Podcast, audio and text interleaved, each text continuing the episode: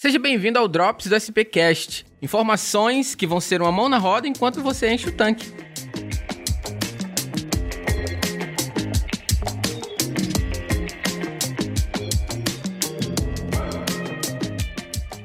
Mitos e verdades, André. Conta lá a história da picape. A gente tava conversando aqui um pouquinho. Cara, diesel, por exemplo. Eu tenho um carro a diesel, tava na oficina essa semana. E eu tava escutando o mecânico. Na verdade, escutando não. Eu vi um, story dele na página da oficina, dizendo que tinha vindo um carro, se não me engano, era uma Ranger, que veio fumaçando, que veio dando problema. E na verdade era um diesel S500, um diesel vermelho, considerado o diesel de interior que eles falam, né? Que o rapaz tava no interior, não tinha um S10, e ele colocou o S500 e veio pra Fortaleza.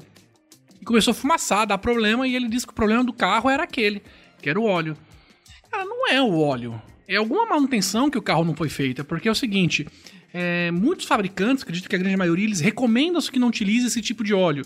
É, motores de fabricados de 2012 para cá recomendam-se sempre o S10, né, que é o diesel mais limpo, é um diesel mais mais puro, vamos dizer assim, popularmente. E o S500 é um diesel mais interior. Agora sim, é, você está no interior, acabou o diesel, você não conhece a região, você não vai abastecer, vai ter que chamar um guincho para te transportar, mandar trazer um, um óleo. Não, com certeza esse carro já tinha algum tipo de problema antes e acabou ocasionando a fumaça, ou aumentou um pouco a fumaça, que pode ser um pouco isso também, tá? E basicamente a diferença dos óleos diesel é que é um S500, ele tem mais enxofre do que o diesel S10, que tem menos enxofre.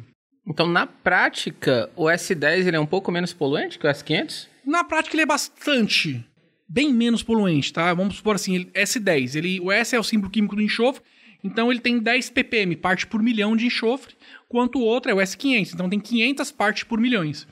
Então, teoricamente, ele é realmente menos poluente. Então, na prática, tô indo ali pro sertão, fiquei sem gasolina, fiquei sem combustível, Sem no caso, fiquei sem diesel e precisei colocar o S500. Eu preciso fazer alguma manutenção preventiva específica ou encho o tanque de novo com S10 e sigo minha vida? basicamente, você pode seguir a vida. Você vai colocar para sair de um, de um socorro, você vai colocar num tanque, vai chegar e vai- já vai utilizar novamente o S10.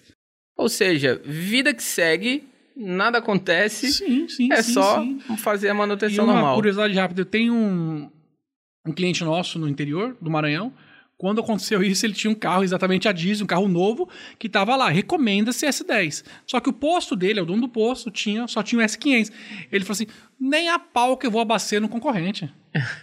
é meu carro, eu vou colocar o meu diesel. E daí continuou, entendeu? Aham. Sim, mas existe uma norma colocada, principalmente da NP, nas bombas, eles colocam realmente proibido abastecer com S500 carros de 2012 para cá. A NP ela diz. Mas nas tampas dos, do- dos fabricantes tem recomenda-se. Então, assim, eu entendo assim, né?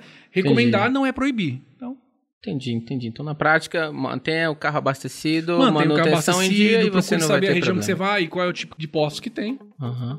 Faz parte de um roteirozinho de viagem. Muito bem. Revisem o carro também antes de Sim, viajar. isso é primordial. Ainda mais nesses dias, nessa época de chuva, tem mais buraco do que estrada, né? Tem que Exato. revisar mesmo.